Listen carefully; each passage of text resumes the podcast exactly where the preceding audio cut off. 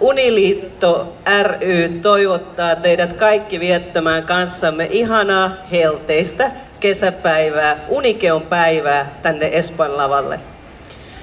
Minä toimin juonteena, olen Päivi Saarijärvi ja meidän ohjelma pitää sisällään monta tietoiskua ja kaikkea kivaa musiikkia välillä. Ja me es, es, olemme esillä tuolla Uniliiton standeilla ja sieltä löytyy kaikkea tietoa, näitä meidän lehdyköitä ja tuota, uniuutisia, hyvää unea ja kaikkea muuta, että käykää sieltä ottamassa itsellenne ja tutustukaa meidän toimintaan, mutta me kyllä kerrotaankin täällä päivän mittaan. Meidän ohjelma tässä kestää parisen tuntia ja sinä aikana meillä ei todellakaan ole mitään tarkoitusta heittää ketään minnekään. Eli emme vietä sellaista perinteistä suomalaista unikeonpäivää, jossa joku upotetaan veteen, jos hän on nukkunut vähän pidempään. Meistä se ei ole oikein reilua, koska me kaikki olemme niin erilaisia ihmisiä omine vuorokausirytmineen, ja unen tarpeineen, niin me olemme täällä tänään kertomassa unesta ja siitä, miten se vuorokausirytmi meihin kenenkin vaikuttaa, sekä siitä, että jos unihäiriöt sitä unta sitten mahdollisesti vievät pois ja se unikekoisuus on sitten päällä väsymyksen merkkeinä, niin mitä sille kenties sitten voidaan tehdä. Ja päivän ohjelma kulkee sillä lailla, että äh, tässä tosiaan kuulemme musiikkia aina välillä, ja tietoiskuista meillä vastaavat tänään professori Markku Partinen, joka tulee kertomaan, mitä uni on. Eli saamme ihan sellaisen perustavan selvityksen toki tässä ajassa, mikä meillä on tähän varattu. Ei pitkiä puheita, vaan sellaisia sopivia pieniä läjäyksiä, että tulee sitä tietoa tässä vähän viihteen mukana. Ja hän, hänen jälkeensä sitten me annan vähän tai annetaan mikkiä sinne yleisöön, saa esittää kysymyksiä asioista. Ja sitten taas seuraavaksi tulee vähän musiikkia ja tälleen me mennään eteenpäin. Että sitten, ja sitten tulee Susan Piil, uniterapeutti, kertomaan siitä, miten lääkkeettömästi voi sitä untaan hoitaa ja miten pääsee niin kuin hyvään uneen omin, omin konstein ja sillä, että niitä lääkkeitä ei välttämättä tarvitsisi käyttää. Ja vielä annamme sitten professori Markku Partiselle puheenvuoron siitä, että mitä ne yleisimmät unihäiriöt sitten ovat. Eli lähdemme siitä, että kuulemme vähän epätyypillisten unirytmien ja uniapnean ja kaikkien näiden taustoista ja nykypäivän hoidoista ja muusta. Mutta tarkoitus on pitää kivaa. Ei tällä pelkästään asiaa puhuta, vaan todellakin nautitaan tästä ihanasta kesäpäivästä ja otetaan unesta irti kaikki se, mitä hyvää se meille tarjoaa. Ja nyt me pyydän vaikka seuraavaksi taas musiikkia vuoroa. Kiitos. Kiitos paljon. Eli tilanteeseen sopiva paljon Morning has broken.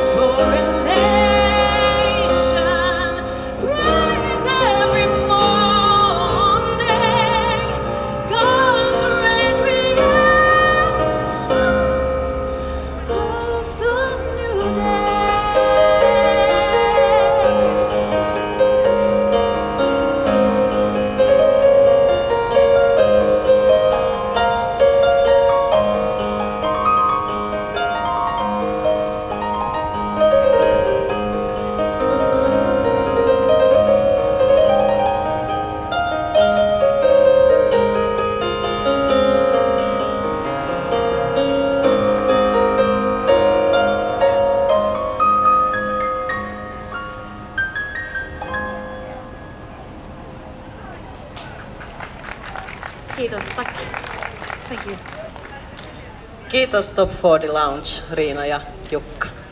Ja nyt pyydetäänpäs professori Markku Partinen tänne lavalle.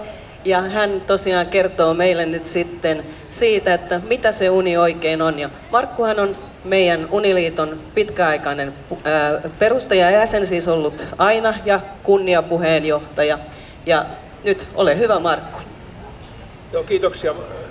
Nimeni on todella Markku Partinen, oon neurologi erikoislääkäri, professori, unitutkija ja mä oon unihäiriöpotilaita tutkinut ja hoitanut nyt yli, itse asiassa yli 40 vuoden ajan.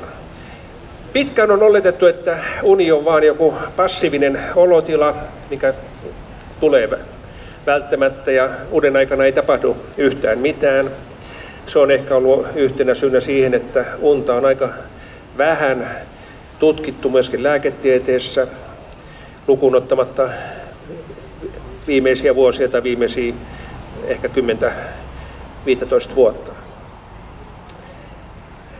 Uni ei ole mikään passiivinen olotila, ja tähän heti on myöskin alkuun sanottava semmoinen seikka, että kun puhutaan unesta, niin hirveän usein puhutaan, usein puhutaan myöskin levosta. Eli lepo ja nukkuminen on ihan eri asioita. Jos ajatellaan, että ihminen virkistyy ja aivot elpyy, niin siihen ei riitä pelkkä lepo, vaan pitää myöskin nukkua. Miksi ihminen sitten nukkuu, niin tätä on tutkittu paljon tietysti koeeläimillä, eläimillä, myös ihmisillä. Siis kaikki kasvit, kaikki eläimet, mukaan lukien ihminen, nukkuu.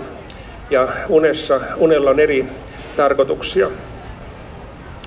Unen aikana aivojen energiavarastot täyttyvät, eli kun me päivällä syödään ruokaa, lähinnä se ruoka, mikä imeytyy parhaiten verestä aivojen puolelle ja mitä oikeastaan ainoa energialähde, mitä aivohermosolut käyttää hyväksi, on sokeri, glukoosi.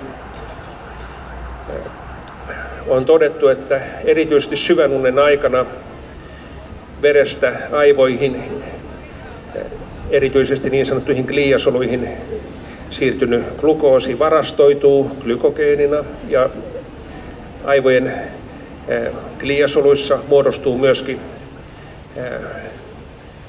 muun muassa laktaattia, maitohappoa. Siellä syntyy energialähteet, joita sitten varsinaiset aivohermosolut voivat valveen aikana käyttää hyväkseen. Jos ihminen ei nuku, seurauksena on se, että uutta energiaa ei muodostu ja aivot ei kykene täydellä teholla toimimaan. Siitä on seurauksena uupumus ja väsymys. Siihen liittyy myöskin se, että esimerkiksi uneton ihminen, jonka on vaikea nukkua, niin on päivällä väsynyt ja uupunut. Toimintakyky on huono. Jos ajatellaan nyt unettomuutta, niin vaikka hän on uupunut, niin valitettavasti uneton ei sitten kykene usein päivälläkään nukkumaan sen takia, että univalverytmin säätelyjärjestelmät eivät toimi. No valveen aikana käytetään sitten sitä energiaa, mikä on varastoitunut ja muodostunut erityisesti syvän unen aikana. Mitä pitempään valvotaan, mitä enemmän toimitaan, niin aivoihin kerääntyy erilaisia aineita, muun muassa tämän energia-ainevaihdunnan seurauksena adenosiinia, jota nimitetään joskus myöskin unihiakaksi. Mitä pitempään valvotaan, niin sitä enemmän adenosiinia kertyy aivoihin. Suomalaisethan juovat eniten kahvia koko maailmassa. Ja mielenkiintoista on se, että kahvi, kofeiini on niin sanottu adenosiini-antagonisti, eli kahvi vähentää adenosiinin vaikutuksia. Miksi suomalaiset käyttää niin paljon kahvia, ei tarkkaan niin tiedetä, mutta voisi ehkä ajatella, että onko niin, että suomalaisten aivoihin kertyy sitten sitä adenosiinia tavanomaista enemmän, jonka takia meidän täytyy juoda paljon kahvia, vai onko se, että meitä väsyttää ja me sen takia juodaan paljon sitä kahvia, mikä se syy siinä on, niin ei, ei tarkkaan tiedetä.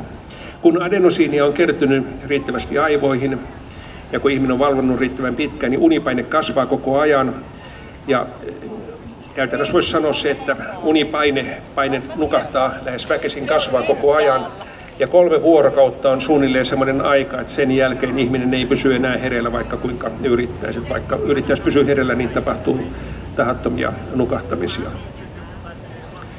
Tähän liittyy myöskin se, että kun on katsottu suuria onnettomuuksia maailmalla, katastrofia, Exxon Valdez, myöskin Tsernobylin ydinvoiman onnettomuudessa tarkemmissa tutkimuksissa on todettu, että yksi myötävaikuttava tekijä siihen, että siitä tehtiin niitä virheitä, mikä voisi muuten sanoa, että jos ette ole katsonut televisiosta sitä Tsernobyl-sarjaa, mikä löytyy HBOsta tai Netflixistä, niin kannattaa katsoa, se erinomainen sarja, mitä siellä tapahtuu. Niin myöskin Tsernobylissä on todettu, että väsymys, näiden valvovien henkilöiden väsymys oli merkittävänä myötävaikuttavana tekijänä onnettomuuksiin. Väsymys on merkittävä tekijä onnettomuuksiin muullakin tavalla. Kun on tutkittu väsymykseen liittyviä liikenneonnettomuuksia, niin niitä tapahtuu kuoleman johtavia liikenneonnettomuuksia väsymykseen liittyen tapahtuu eniten kesäaikana, touko, kesä, heinä, kuussa, jossain määrin elokuussa. Tuossa vajaa pari viikkoa sitten oli Helsingin Sanomissa kirjoitus, liikenneturva kirjoitti, että kesäaikana tapahtuu paljon onnettomuuksia, mutta sieltä puuttuu tärkein tekijä, eli se on väsymys.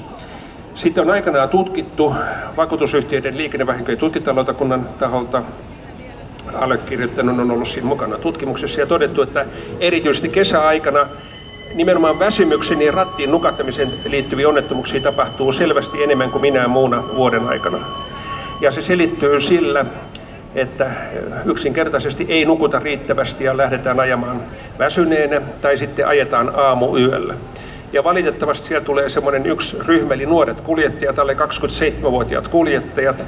Usein on niin, että kyseessä on niin sanottu juoppokuski, eli lähdetään bailaamaan, jonnekin tanssimaan, juhlimaan. Sovitaan, että kuka toimii kuskina. Tämä kuski on saattanut ottaa yhden keppanan siinä alkuillalla, mutta ei suinkaan ole juonut yhtään sen enempää alkoholia.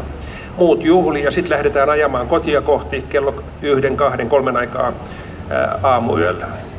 Ja nyt meitä kaikkia koskee aamuyöllä ajaminen sillä tavalla, että aamuyöllä ajaminen kello yhden ja neljän aikaa on sillä tavalla, että vaikka ihminen ei olisi nauttinut lasillistakaan alkoholia, niin pelkästään aamuyöllä ajaminen johtuen vuorokausirytmien tämmöisestä biologisesta vaikuttavuudesta tarkoittaa sitä, että kahden tunnin yhtämittaisen ajon jälkeen se suorituskyky vastaa jo 0,8 promillen humalaa. Ja kolmen tunnin aamuyöllä ajaminen tarkoittaa sitä, että ihminen ajaa jo yhden promillen humalatilassa, vaikka ei olisi laisinkaan siis käyttänyt alkoholia. Sitten jos on ottanut illalla, sanotaan 11 aikaa yhden keskioluen ja ajaa aamuyöllä autoa kolmen aikaa, niin se vastaa jo noin puolentoista promillen tai kahden promillen humalatilaa.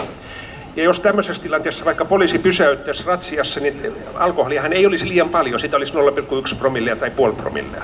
Mutta se väsymys yhdessä sen alkoholin kanssa tekisi sen haitan. Eli tärkein, yksi tärkeimpiä tekijöitä on se, että meitä väsyttää. No sitten edelleen on kuonaineiden poistuminen, eli kun ihminen nukkuu, niin kuonaineet poistuu aivoista. Puhutaan niin sanotusta glymfaattisesta kierrosta. Se glymfaattinen tulee sanosta glia, se G-sana tulee sanasta glia solu, ja sitten on lymfa, mikä tarkoittaa, viittaa imusuoniin, niin kuin lymfasuoniin.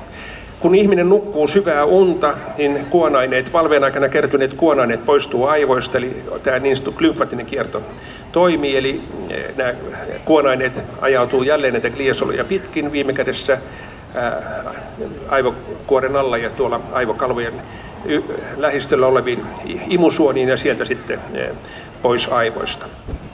Jos ihminen ei nuku, niin tämä glymfakierto ei toimi ja aivoihin kertyy kuonaineita ja yksi tärkeimpiä kuonaineita, mikä erityisesti iäkkäillä kertyy, on amyloidi, beta-amyloidi.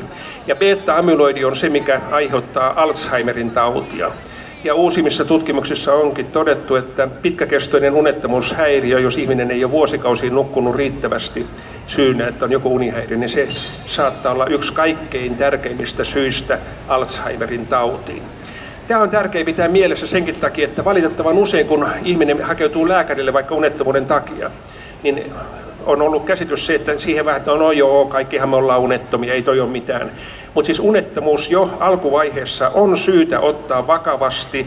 Jos on unettomuus, viivästynyt unijakso, vuorokausirytmin häiriö, niin se pitää ottaa vakavasti pyrkien siihen, että tavalla tai toisella saata sitä unta sinne riittävästi, koska muutoin sieltä voi seurata erilaisia haittoja paitsi että pitkäkestoinen unenpuute voi aiheuttaa Alzheimerin tautia, niin on todettu, että se on syynä myöskin keskivartalon lihavuuteen, aikuistyypin diabetekseen, metaboliseen oireyhtymään, sydäninfarkti ja aivoinfarktin riski kasvavat, jos ei ole pitkään vuosikausia nukkunut hyvin tai on joku unihäiriö, esimerkiksi uniapnea tai joku muu.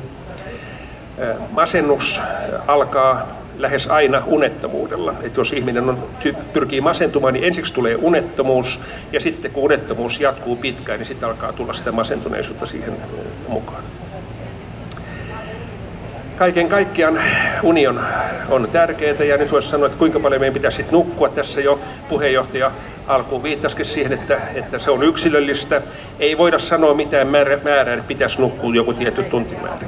Suomalaisista aikuisista valtaosa nukkuu seitsemän ja yhdeksän tunnin välillä vuorokaudessa, mutta meillä on noin joka viides, joka nukkuu, pärjää ihan hyvin alle seitsemän tunnin yöunella ja toisaalta meillä on kymmenisen prosenttia ihmisistä, jotka tarvii säännöllisesti yli yhdeksän tuntia unta vuorokaudessa. Se on yksilöllistä ja mistä ihminen tietää itse, että onko nukkunut riittävästi, niin yksi parhaimmista merkeistä on se, että millä tavalla herää aamulla.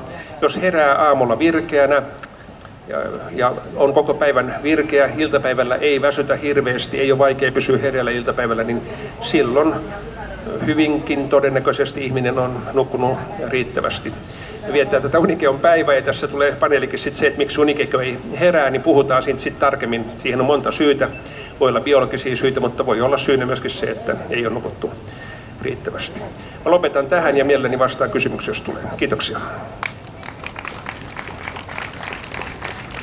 Kiitos Markku. Tässä tuli aika kattava esitys kliasoluinen ja kaikki ne, että osa ehkä meni sillä lailla vähän niin kuin ylikin sen sellaisen, mitä, mitä ihan tavallinen ymmärtää, mutta me kaikki tiedämme sen, miten tärkeää se uni on ja tämä tuli kyllä hyvin, hyvin esille nyt tässä. Ja se unen laatu yhtä lailla kuin se pituus sitten. Joo, unen laadusta, jos ajatellaan, että usein puhutaan just sitä unen pituutta, mutta tätä on tutkittu ihan mekin ollaan Suomessa tutkittu, että kumpi on tärkeämpi, unen pituus tai laatu. Ja voisi sanoa, että unen laatu on vähintään yhtä tärkeää kuin unen pituus. Että on parempi nukkua sanotaan 6 tuntia, 5-6 tuntia hyvälaatuista unta, kuin pyöriä sängyssä 9 tuntia. Aivan. Mitenkä yleisössä, olisiko herännyt nyt tässä kohtaa kysymyksiä? Tuolta tulee mikrofoni, niin odota hetken, niin saat, saat sen eteen, niin kuullaan sitten kaikki. Joo, kiitos. Uh, mulla olisi tämmöinen kysymys, kun mulla on niin kun todettu vakava tai vaikea uniapnea ja mulla on ollut niin 8.3. maaliskuussa on saanut CPAP-laitteen. Ja mulla yhä edelleen on sitä väsymystä. Se on poistanut niin kun ne hengityskatkokset. Niitä mulla oli niin 42 tunnissa. Ja yhä edelleenkin väsyttää, että pitäisi niin kuin 12-14 tuntia saada nukkuja, uupunut ja voimaton olo. Mm. Et sitten mulla on kilpirauhasen vajatoimintaan tyroksin lääkitys, että olisiko vielä jotain mahdollisesti?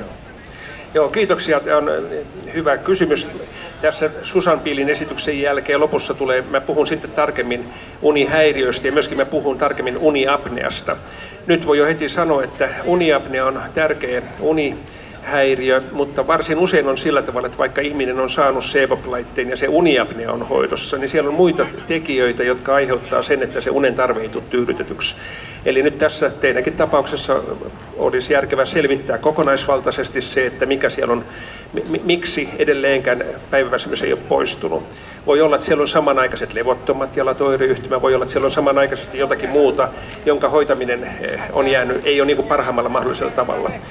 Tuohon voisi nyt sanoa sen, että jos teillä on itsellenne tai piirissä uniapnia ja huolimatta seipäpoidosta väsyttää, niin siihen ei kannata, niin kuin, sitä ei kannata hyväksyä, koska tänä päivänä unilääketieteen asiantuntijoilla on mahdollisuus hoitaa uniapneaan liittyvää väsymystä myös silloin, kun on CPAP-hoitolata käytössä.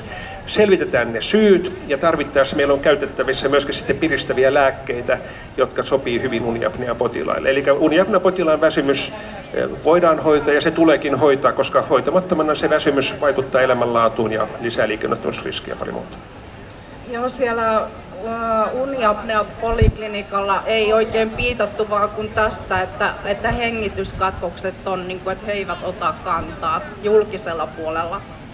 Joo, nyt mä en, en tässä ota mitään tämmöistä terveyspolitiikkaa, mutta tota, meillä löytyy Suomessa siis unilääketieteen erityispätevyyden omavia erikoislääkäreitä. Muun muassa tässä on jaossa lehti, tämä tämmöinen hyvä, hyvä unilehti, niin täällä on listattuna lääkäreitä Suomessa, joilla on unilääketieteen erityispätevyys.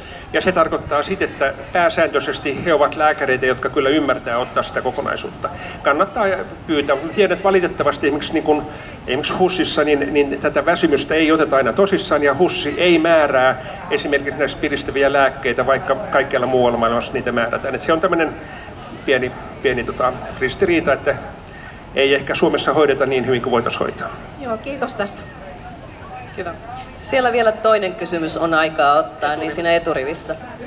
Kiitoksia tästä luennosta, mutta miten tällä helteellä nukkuu paraiten? No niin, no tämä oli hyvä. Eli miten heltiellä nukkuu paraiten ja, ja tota, erittäin hyvä, koska nyt jos me katsotaan lämpötilaa, niin lämpötila, mä en siitä puhunut, ihmisen sisälämpötila on yksi tärkeimpiä univalvorytmiin vaikuttavia tekijöitä. Sen takia ihminen nukkuu parhaiten suhteellisen viileässä makuuhuoneessa. Itse asiassa voi sanoa, että Fortumin kanssa on nyt tehty sellainen tutkimuskin tuossa talven mittaan, jossa on kauko säädetty tiettyjen ihmisten makuuhuoneen lämpötila ja katsottu, miten he nukkuu ja näyttää, että se paras lämpötila nukkua vaihtelee jälleen henkilöstä niin siellä jossain 18-22-23 asteen välillä.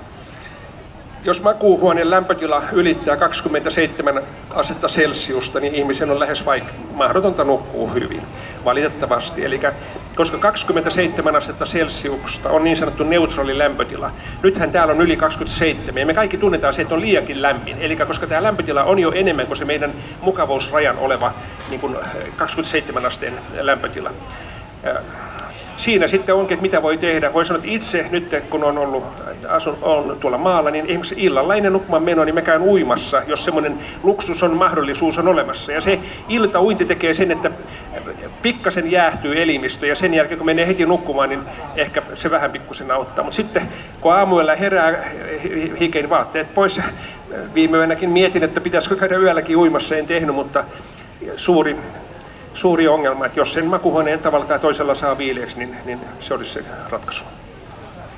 Hyvä. Kiitos Markku ja kiitos yleisölle hyvistä kysymyksistä. Ja me siirrytään nyt pienen musiikkikappaleen myötä sitten eteenpäin ja Susan tulee kohta tänne lavalle ja sitten jatketaan unen lääkkeettömistä hoidoista.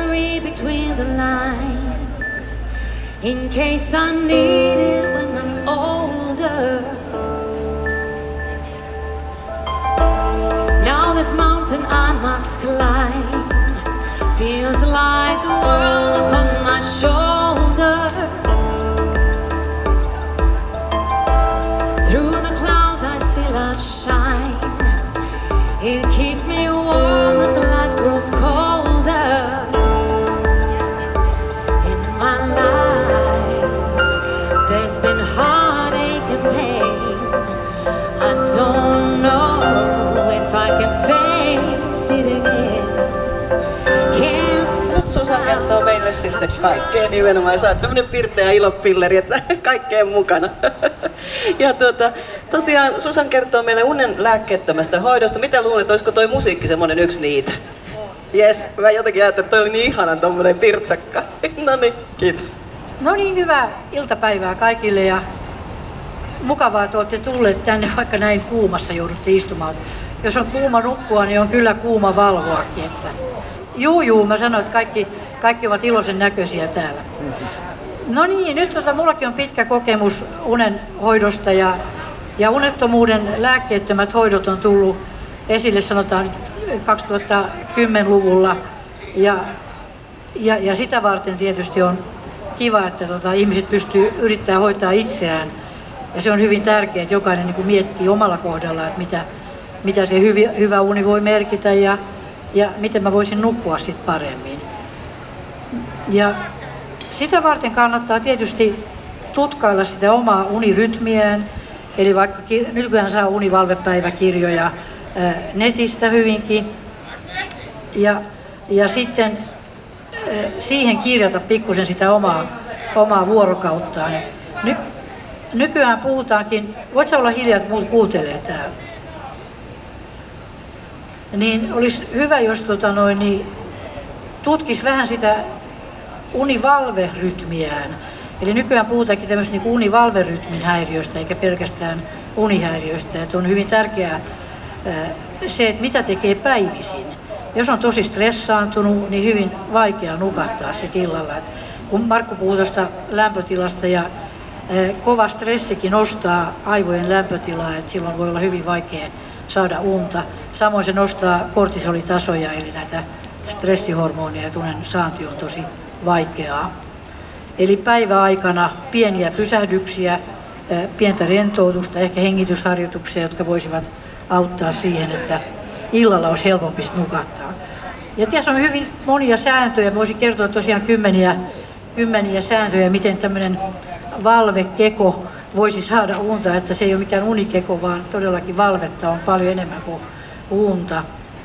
Ja näitä sääntöjä on sitten semmoisia, että että ei kannata mennä tietysti nukkumaan ennen kuin nukuttaa. Eli väsyttäminen ja nukuttaminen on kaksi eri asiaa. Että monta kertaa kovasti voi väsyttää, mutta silti uni ei tule. Et se on hyvin tavallista. Ja jos sinne sänkyyn menee turha odottamaan sitä unen tuloa, niin se vaan lisää sitä ahdistusta ja, ja, ja sitten semmoista aktiviteettia, että, että mä yritän nukkua. Nukkumista ei voi yrittää, vaan se pitäisi tulla luonnollisesti. No illalla tietysti on hyvä niin pitää tiettyjä rutiineja, että äh, sulkea internetit ja äh, kännykät ja muut mobiilisysteemit, jotta, jotta tuota, elimistö ei olisi niin aktiivinen, että voisi vois rauhoittua paremmin siihen uneen sitten. Se kiva tuli kommentteja joka lauseelle. Eli tämmöisiä sääntöjä on ja niitä löytyy tosi paljon netistä ja on paljon kirjallisuutta, joita voi katsoa. Mutta todellakin voisi tutkailla sitä myöskin itse omalla kohdallaan, että mikä voisi aiheuttaa sen huonon unen. Eli voisiko se olla joku sairaus tai joku lääkityksen haittavaikutus, voisiko se olla joku tapahtuma. Eli on tämmöiset niinku taustatekijät, jotka on hyvä selvittää. Ja sitten niitä voi tietysti, jos ne aiheuttaa ahdistusta ja, ja, ja huonoa unta, niin voisi ehkä kirjoittaa ylös semmoisia asioita opetella hyviä rentoutusharjoituksia, harjoitella tietoista läsnäoloa, että miten olen tässä hetkessä tällä nyt, koska me ollaan koko ajan tekemässä jotakin.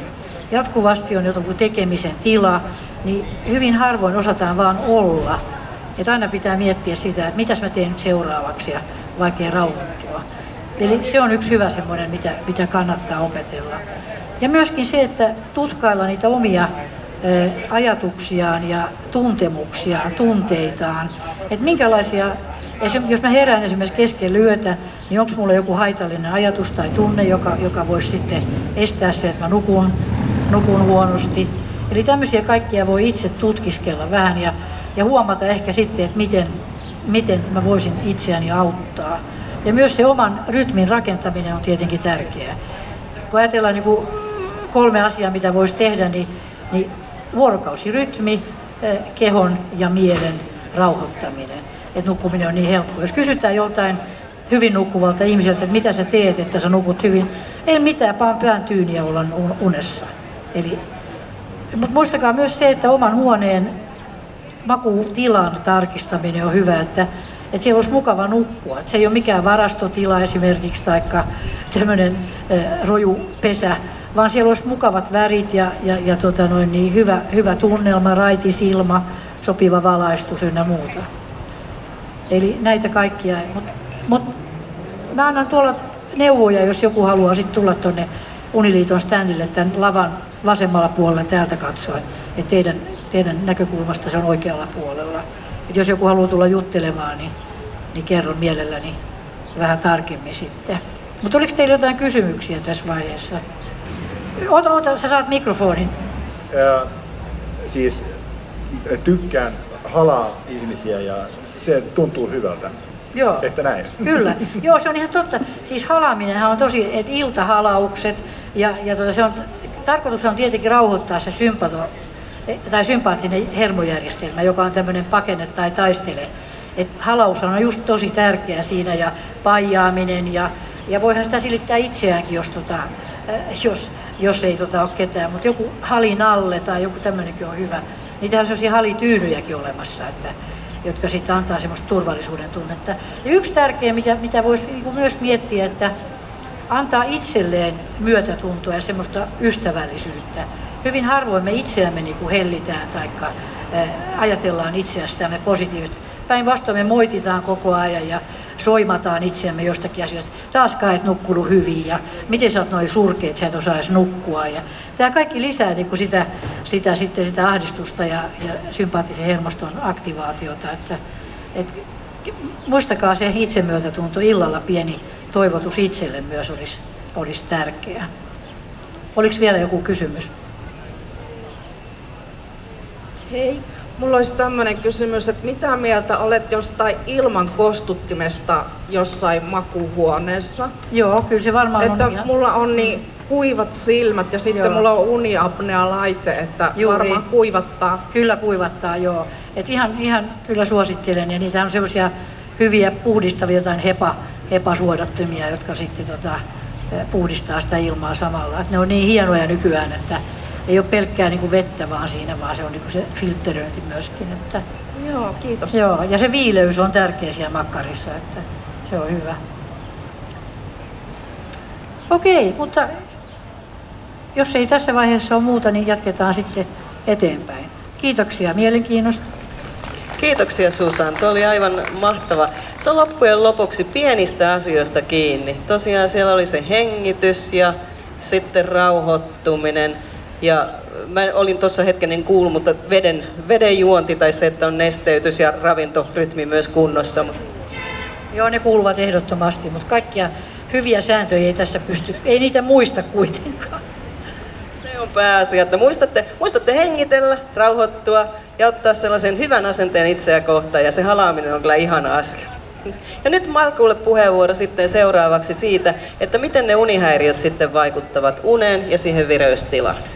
Joo, eli edellä on nyt puhuttu unen tarpeesta ja mitä uni on ja Susan puhuu unettu, unettomuuden lääkkeytymistä hoidosta ja todella yksi sellainen ristiriitatilanne on se, että unettomuuteen usein määrätään lähinnä vain unilääkkeitä ja se on kaksiteräinen miakka. Tilapäisessä unettomuudessa unilääkkeiden käyttö ö, käytöllä on, on paikkansa, mutta pitkäaikaisessa käytössä ne sit saattaa olla enemmän haittaa kuin hyötyä, erityisesti iäkkäillä, koska unilääkkeiden pitkäaikainen käyttö vähentää syvää unta ja vähentää myöskin REM-unta. Toisin sanoen ne vähentää sitä uuden energian muodostumista ja kuona-aineiden poistumista ja lisäksi ne voi sitten vaikuttaa siihen, että remuni vähenee, jolloin sillä voi olla huono vaikutus mielenterveyteen. Unettomuus on yleisin unihäiriö, mutta meillä on myöskin muita tärkeitä unihäiriöitä ja nämä on tärkeää aina huomioida kokonaisuutena. Tuossa mun ensimmäisen puheenvuoron jälkeen tuli erinomainen kysymys yleisöstä uniapneaan liittyen, että väsyttää uniapneasta huolimatta. Eli aina tulee huomioida se, että ihmisellä voi olla erilaisia unihäiriöitä samanaikaisesti, samalla tavalla kuin ihmisillä voi olla unihäiriöitä ja muita sairauksia. No mitkä on sitten tärkeimpiä, sanotaan varsinaisia unihäiriöitä? Unettomuudesta on puhuttu ja se on siis kaikkein yleisin. Jos unettomuus kestää pitkään, niin silloin puhutaan unettomuushäiriöstä ja unettomuushäiriö on jo sairausasteinen tila. Muita tärkeitä unihäiriöitä on uniapnea, levottomien jalkojen oireyhtymä ja sitten erittäin tärkeä myöskin niin sanottu viivästynyt unijakso tai vuorokausirytmin häiriöt. On olemassa paljon harvinaisempia unihäiriöitä, joissa ei nyt tänään puhuta, mutta jälleen kun tuolla on tämä Hyvä unilehti, missä näistä on kerrottu, niin jos olette kiinnostuneet, niin siellä kerrotaan myöskin näistä harvinaisemmista unihäiriöistä. Uniapnea on kaikkein tärkein unihäiriö unettomuuden niin kuin ohella. Uniapnea esiintyy aikuisilla miehillä tällä hetkellä liki joka viidennellä ja noin joka kymmenennellä naisella on jonkinasteinen uniapnea. Jos me katsotaan pelkästään uniapnioiden esiintymistä nukkuessa unirekisteröinnissä, niin silloin nämä lukumäärät on huomattavasti suurempia. Eli yli 40-vuotiaista miehistä yli 60 prosentilla on uniapnioita merkittävässä määrin ja naisistakin yli 40 prosentilla. Eli jos vaan riville, te, otetaan rivistä ihmisiä ja tehdään unirekisteröinti, niin helposti tehdään diagnoosi uniapnea. Nyt pitää muistaa, että uniapneoiden toteaminen ei tarkoita sitä, että ihminen sairastaa uniapnea oireyhtymää tai varsinaista sairautta. Ihan samalla tavalla kuin jos jollakin ihmiseltä lääkäri mittaa korkean verenpaineen vastaanotolla, niin se ei välttämättä tarkoita sitä, että ihminen sairastaa verenpainetautia, vaan silloin pitäisi selvittää, että onko tässä nyt kyseessä ihan verenpainetauti, mikä vaatii hoitoa. Uniapnian tärkeimmät unenaikaiset oireet on äänekäs kuorsaus, se on katkonaista, se ei ole tasasta ja surrava, vaan nimenomaan katkonaista, korahtelevan, eli välillä kuuluu kuorsaussäästä ja välillä selkeä katkos. Jos ihminen nukkuu toisen ihmisen lähellä, niin tämä ihminen saattaa huomata, että nukkuessa ihminen yrittää hengittää, mutta ei kuulu mitään. Sen jälkeen ylähengitystiet aukeaa ja kuuluu korahtava ääni, kun hengitys alkaa uudestaan. Et jos on epätasasta kuorsausta välillä, hengityskatkoja ei kuulu mitään ja sen jälkeen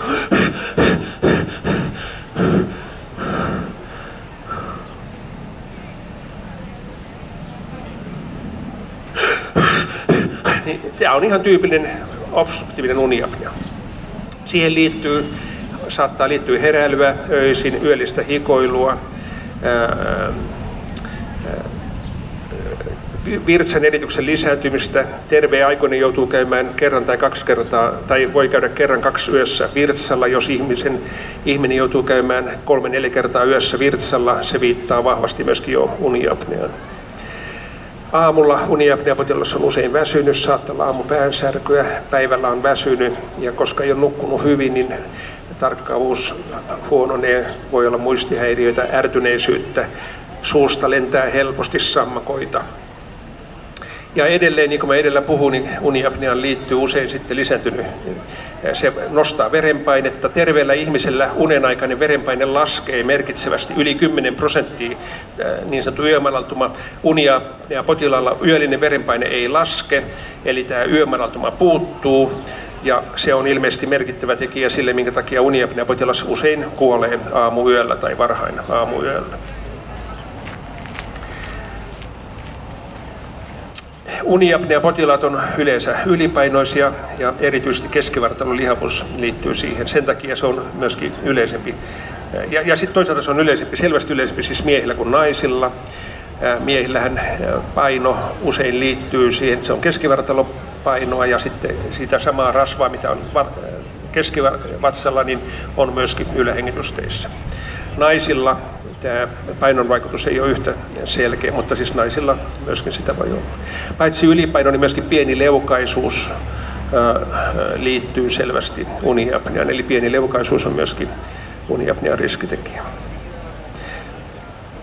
Uniapnean diagnoosi tehdään unenaikaisella rekisteröinnillä yöpolografia tai unipolografia, jossa todetaan näitä apnioita. Terveelläkin ihmisillä voi olla 5, 6, 7, 8, 9 uniapneaa tunnissa. Esimerkiksi suomalaisilla urheilijoilla voi olla on todettu 10-12 apneaa. Eli se, että löytyy niitä apnioita, ei välttämättä tarkoita sitä, että pitäisi lähteä sitä hoitamaan. Mutta jos siihen liittyy väsymystä, on todettu korkeata verenpainetta, on muistihäiriöitä, väsymystä, niin silloin kyseessä voidaan ajatella, että on, on uniapnea jälleen tuossa lehdessä, niin siellä on tämmöisiä seulontamittareita, joilla ihminen voi itse arvioida, että voisiko olla uniapnea. Uniapnean hoitona on paras hoito on CPAP-hoito. Joskus käytetään uniapnea kiskohoitoja, jonka hammaslääkäri mittaa ja asentaa. Erittäin tärkeää olisi huolehtia siitä painosta. Levottomien jalkojen oireyhtymä on yksi yleisimpiä sairauksia, unihäiriöitä, erityisesti naisilla. Se on sitten taas selvästi yleisempi naisilla kuin miehillä. Edelleen huonosti tunnettu. Siihen liittyy vaikeus nukahtaa, jalat on levottomat, on pakonomainen tarve liikutella jalkoja, omituisia tunteita jaloissa, kipua, kutinaa, vaikeasti määriteltäviä oireita ja kun liikuttelee jalkoja tai lähtee kävelemään, niin ne oireet hellittävät. Sen takia uniapnea-potilaan, anteeksi, levottomat jalat potilaan on vaikea matkustaa pitkiä matkoja lentokoneissa, voi olla vaikeuksia mennä teatteriin tai jonnekin operaan, olla neuvotteluissa, kun on pakko lähteä aina välillä liikkeelle. Naisilla levottomat ja, ja, jalat on siis yleisempi kuin miehillä. Se liittyy usein kudosraudan puutteeseen, eli niin sanottu ferritiiniin, ja kun mitat, ja aina levottomat jalat potilasta diagnosoitaisiin tulisikin määrittää seerumista seerumin ferritiiniä, jos se on alle 50 mikrogrammaa per litra, niin silloin tulisi harkita suun kautta otettavaa rautaa, ja jos ei se auta, sanotaan kahden kuukauden aikana, niin nykyaikana annetaan sitten usein suoneen ja laskimoon sitä rautaa. Tämä serumin ferritiinistä puhutaan lääketieteessä tänä päivänä paljon ja niin sanottu viiteraja on 15, mutta mä korostan sitten, että mikäli ihmisellä on levottomat jalat, niin silloin se oikea viiteraja on 50. Eli, eli levottomiin jalkoihin liittyvä ferritiini on ihan eri asia kuin anemiaan liittyvä ferritiini. Hemoglobiini voi olla täysin normaali ja siitä huolimatta ihmisellä voi olla puutosta aivojen raudasta. Ja levottomissa jalossa se ferritiini liittyy siihen, että rauta-ioni toimii aivojen dopamiinireseptoreissa niin sanottuna kofaktorina. Eli aivojen dopamiinijärjestelmä ei toimi, jos ei kudoksissa ja siellä reseptoreissa ole riittävästi rautaa. Et se on ihan eri asia kuin tuo anemia. Levottomien jalkojen hoidossa käytetään dopamiiniagonisteja, ne on sama, sama, samoja lääkkeitä, joita käytetään myöskin Parkinsonin taudin hoidossa, mutta ne on kuitenkin kaksi ihan eri sairautta. Ja lisäksi on sitten muita lääkkeitä, joita voidaan käyttää. Levottomat jalat on hoidettavissa oleva sairaus ja jälleen on, on tärkeää, että se tunnistetaan ja hoidetaan oikein. Sitten meillä on vuorokausirytmin häiriöitä, joka on kolmas tärkeä ryhmä. Meillä yleisin näistä on viivästyneen uni, on niin sanottu viivästynyt unijakso, jossa aivojen sisäinen kello toimii eri ajassa kuin vuorokausirytmi. Siinä on geneettisyyttä, perinnöllisyyttä, kun kyseessä on viivästynyt unijakso, niin se tarkoittaa sitä, että kun ihminen menee illalla, sanotaan vaikka kello 11 vuoteeseen, niin aivojen sisäinen kello kertoo, että kello olisi vaikka seitsemän illalla, vaikka se todellisuus on kello 11. Ja ei saa nukahdetuksi ennen kuin kello on kolme, kaksi, kolme, jopa neljä, jolloin se ympäristön kello, jolloin se sisäinen kello on sitten vaikkapa kello 11 tai kello 12. Ja tästä johtuu se ongelma, eli uni ei tule ennen kuin myöhään aamuyöllä, jos täytyy viikonpäivinä herätä töihin lähteäkseen, on väsynyt, koska unta ei ole saanut riittävästi. Ja tästä johtuen sitten vapaa-päivinä, mikäli mahdollista, niin viivästyneestä unijaksosta kärsivä saattaa nukkua hyvinkin pitkään, ihan kello 12, yhteen, kahteen, jopa kolmeen saakka. Viivästyneen unijakson hoidossa on monta eri tekijää. Siihen voi yrittää vaikuttaa itse. Se on helpompaa tai vaikeampaa, koska se, jos se on sisäsyntyistä, niin se, se ei hoidu ihan noin vaan. Melatoninilla voidaan siihen jossain määrin vaikuttaa, kuten, samoin kuin aamuvalolla. Siis tärkeää on siinä aamuvalo. Melatoninin ottamisella voidaan auttaa. Melatoninin ottamisesta voi heti sanoa, että kun, jos otetaan melatonin, niin tärkeää on ottaa se oikea-aikaisesti. Ja tärkeämpää kuin melatoninin annos on sen oikea-aikaisuus. Eli voisi sanoa, että aikuisen ihmis, aikuisella ihmisellä se keskimääräinen eh, ideaali melatoninin ottamisaika on noin kello yhdeksän illalla, riippumatta siitä, mihin aikaan käydään nukkumaan. Ja silloin riittää yleensä 1, 2, 3 milligrammaa iäkkäimmillä usein kannattaa käyttää hidasvaikutteista melatoniinia, joka voidaan joskus yhdistää siihen tavalliseen melatoniiniin. Mutta ei ole mitään mieltä käyttää 9 milligrammaa melatoninia kello 11 tai 10 illalla. Se vaan pahentaa usein sitä oiretta ja viivästyttää edelleen niin rytmejä, eli järkevämpää on silloin ottaa pienempi annos ja vähän aikaisemmin. Eli melatoniini on hyvin siedetty. Melatonista on paljon näyttöä muutakin kuin tämä uni. Eli, eli itse asiassa melatoniniilla on, se on antioksidantti, siitä on paljon näyttöä jopa muistin kannalta suotuisassa määrin. Jos siitä melatonista tulee haittoja, niin se yleensä johtuu siitä, että se otetaan väärään aikaan tai annos on liian suuri väärään aikaan otettu annos. Mutta me voidaan näistä varmaan puhua tarkemmin sitten tuossa paneelissa kohta. Kiitoksia. Joo, hyvä. Kiitoksia Markku. Tässä tuli paljon näitä unihäiriöitä ja se on varmasti, että nämä on viime aikoina, niin kuin lääketiede on edistynyt todella paljon näiden tunnistamisessa. Vi, viime aikoina äh, unihäiriöiden tunnistaminen on, on hyvin paljon lisääntynyt ja kaiken kaikkiaan unihäiriöiden merkityksestä kanssa on tullut ihan viime vuosina paljon lisättä. Todellakin aikaisemmin niitä ei oikein niin kuin, otettu tosissaan, mutta nyt kun näkyy ne merkitykset, niin Hyvä. kyllä. Joo. Ja miten yleisö, löytyisikö kysymyksiä nyt Markulle tässä kohtaa? Tuodaan taas tuolta mikrofonia, niin kuuluu. Hei, mä kysyisin, että voiko tuossa tämän tilaisuuden jälkeen vaikka tuossa ulkona kysyä, että, että olisiko joku yksi henkilö, mä tunnistin nämä kaikki, tämä viivästyneen unirytmin, levottomat jalat ja uniapnea, niin osaisiko joku henkilö tietää nämä kaikki vaivat? Ah, siis mit, että, että... Niin, että onko joku henkilö, joka osaisi nämä kaikki vaivat niin kun jotain apua antaa? No kyllä, mä uskon että täällä unilääket, mitä on nyt Uniliiton edustajat, niin he tietää näistä kaikista ja ja allekirjoittanut tietysti on, on niin kuin, osaa, nämä, osaa nämä kaikki hyvin. Ja tota, tästä voidaan varmaan jonkun kanssa puhua ja katsoa. Ja tuossa lehdessä voisi sitten katsoa, siellä löytyy niitä nimiä, että mihin voi mennä. Että, koska tärkeää on, jos on nämä kaikki, niin hoitaa ne kaikki, eikä vaan sit yhtä. Joo, kiitos. Joo. Kannattaa kysellä tästä, kun näette meidän hiippalakkisia. En tiedä, pystytäänkö tuota hiippalakkia näin kuumilla helteillä paljon pitämään, mutta tota, kun näette näitä meidän hiippalakkisia täällä kulkevan tai ylipäätään Uniliiton väkeä, niin kyselkää, koska kyllä meillä monella on tietoa, niin saatte, saatte sitten vastauksia kyllä kysymyksiin. Oliko muita kysymyksiä tähän kohtaan? Jollei, niin kiitos Markku tällä erää. Ja nyt kohta me kuunnellaan sitten varmaan musiikkia taas vähän, vähän tässä välissä, mutta tota niin, me edetään tästä niin, että meille tulee sitten paneelikeskustelu tässä alkaa. Ja tuota niin, siinä me käsitellään sitten vielä tätä unikekoisuutta, että miksi se unikeko nyt sitten ei herää aamulla.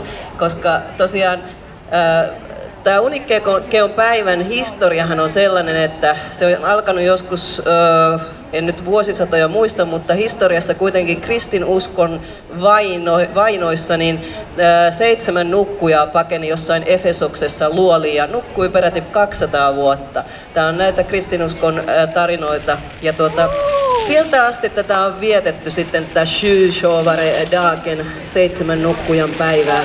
Ja Suomessa se on kääntynyt sitten täksi, täksi Unikeon päiväksi. Ja me Uniliitolla tosiaan meidän tarkoitus on se, että me tästä Unikeon päivästä tehdään tällainen, että opitaan tästä unesta, opitaan näistä unihäiriöasioista ja ennen kaikkea siitä, että pystyttäisiin nukkumaan hyvin ja pysyttäisiin vireänä, koska se on äärettömän tärkeää ihan sen oman viihtyvyyden ja turvallisuuden ja kaiken kannalta. Että se elämä on aika paljon mukavampaa, kun nukkuu hyvin.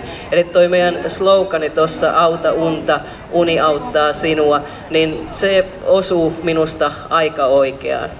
Ja e, tosiaan käykää katsomassa tuolla meidän tiskeillä, siellä on jaossa, tai itse asiassa meidän varmaan kierteleekin tämä meidän porukka tuolla, niin sieltä löytyy uniteetä, eli semmoista teetä, joka saattaisi vähän rauhoittaa kenties sinne uneen.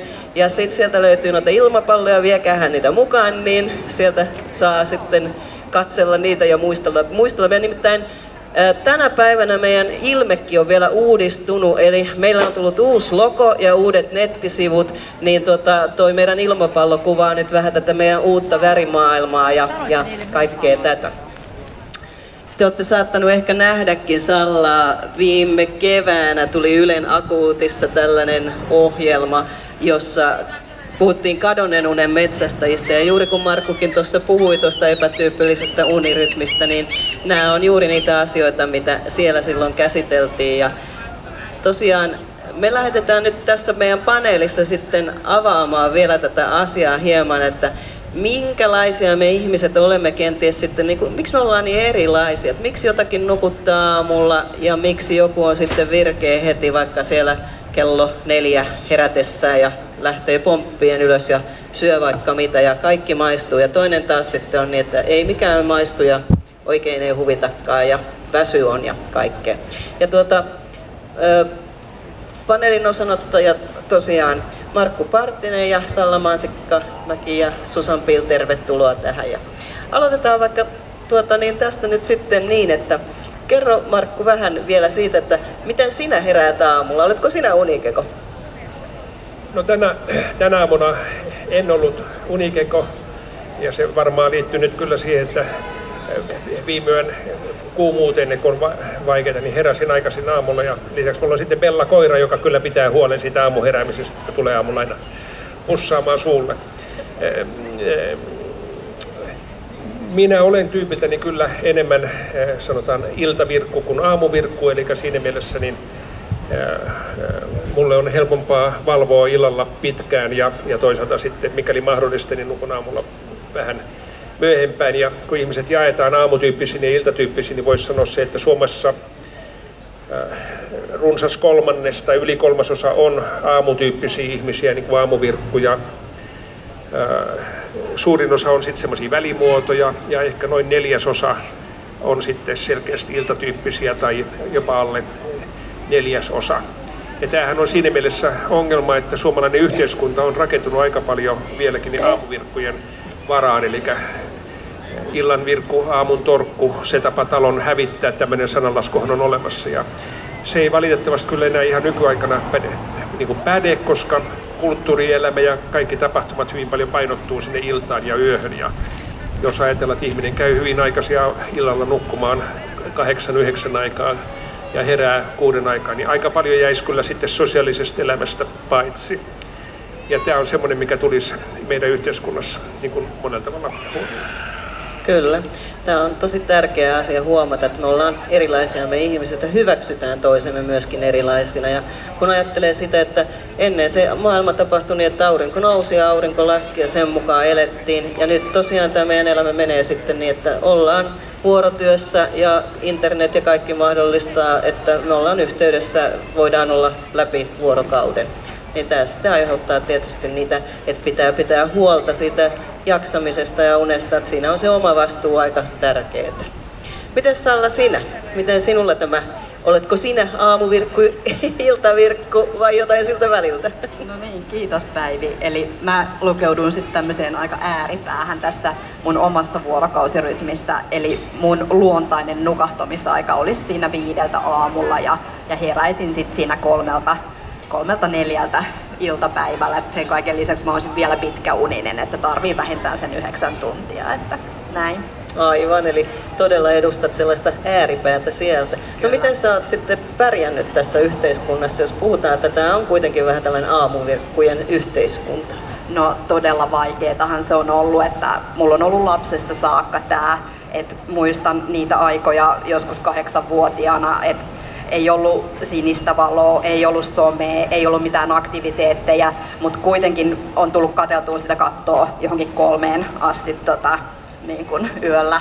Ja koulu oli tietenkin tosi vaikeaa, kun mä heräsin vasta joskus puolen päivän aikaan, jos silloinkaan. Ja no lukio oli silleen hyvä, että siellä pystyi tekemään iltakursseja ja yliopistolla sit oli myös aamukursseja, mutta ne jollain tahdonvoimalla kooma koomaisessa tilassa sain suoritettua, että sitten oikeastaan vasta yliopistolla, niin, niin tota, kun olin tutkijanuraa aloittelemassa, niin se mun unilä, unirytmi lähti ihan lapasesta, että et jos on tosi äärimmäinen unirytmi, niin, niin usein käy niin, että se stressi jossain vaiheessa kasvaa tosi suureksi.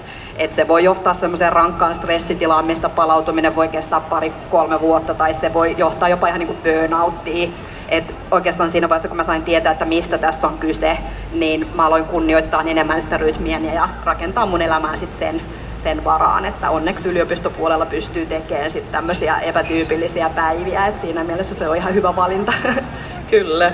Tämä on juuri tärkeää, että kuuntelee sitä omaa rytmiä, kuuntelee omaa kehoa ja pyrkii löytämään elämässään niitä muita mahdollisuuksia, millä pystyy sitten elämään rytmissä. Tiedän, että se ei aina ole helppoa, mutta kyllä se uni on niin tärkeää, että sitä kannattaa muistaa.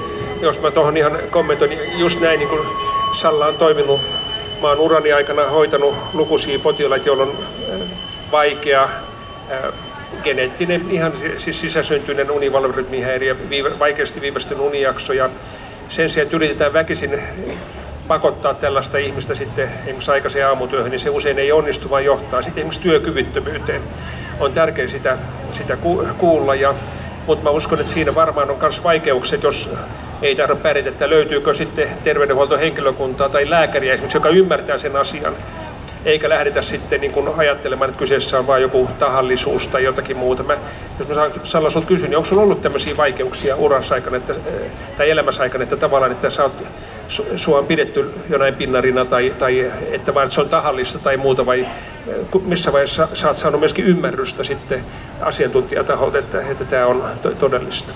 aika myöhäisessä vaiheessa, että kyllähän se ihan perhetasolla ja, ja sukulaisten parissa on ollut se laiska, tyhmä, saamaton leima otsassa. Sitten vasta siinä vaiheessa, kun mä sain nimen tälle sairaudelle, niin siinä vaiheessa alkoi tulla vähän ymmärrystä ja sitten siinä vaiheessa, kun Uniliiton yhteyteen perustettiin tämä yhdistys, niin sitten oikeastaan katko, niin kuin katos ne viimeisetkin niin tällaiset. Ja se va- vaihtelee tosi paljon, että, että mistä sitä ymmärrystä tulee. Että se saattaa olla sellaisista tahoilta, mistä sä olettaisit, että sitä tulee. Esimerkiksi joltain kollegoilta, jotka tietää aivojen toimintaa hyvin, niin ei välttämättä ole tullut sitä. Ja sitten ihan jostain yllättävältä taholta tulee, sit, niin kuin, että ihmiset tajuaa, että mistä on kyse. Et usein se vaatii vähän semmoista omakohtaista kokemusta jostain unihäi, niin kuin ongelmasta ennen kuin sen ymmärtää.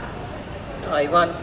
Entäpä sinä Susan, mitä sinä, miten sinä nukut ja miten sinä heräät, Kiitos jos kerrot?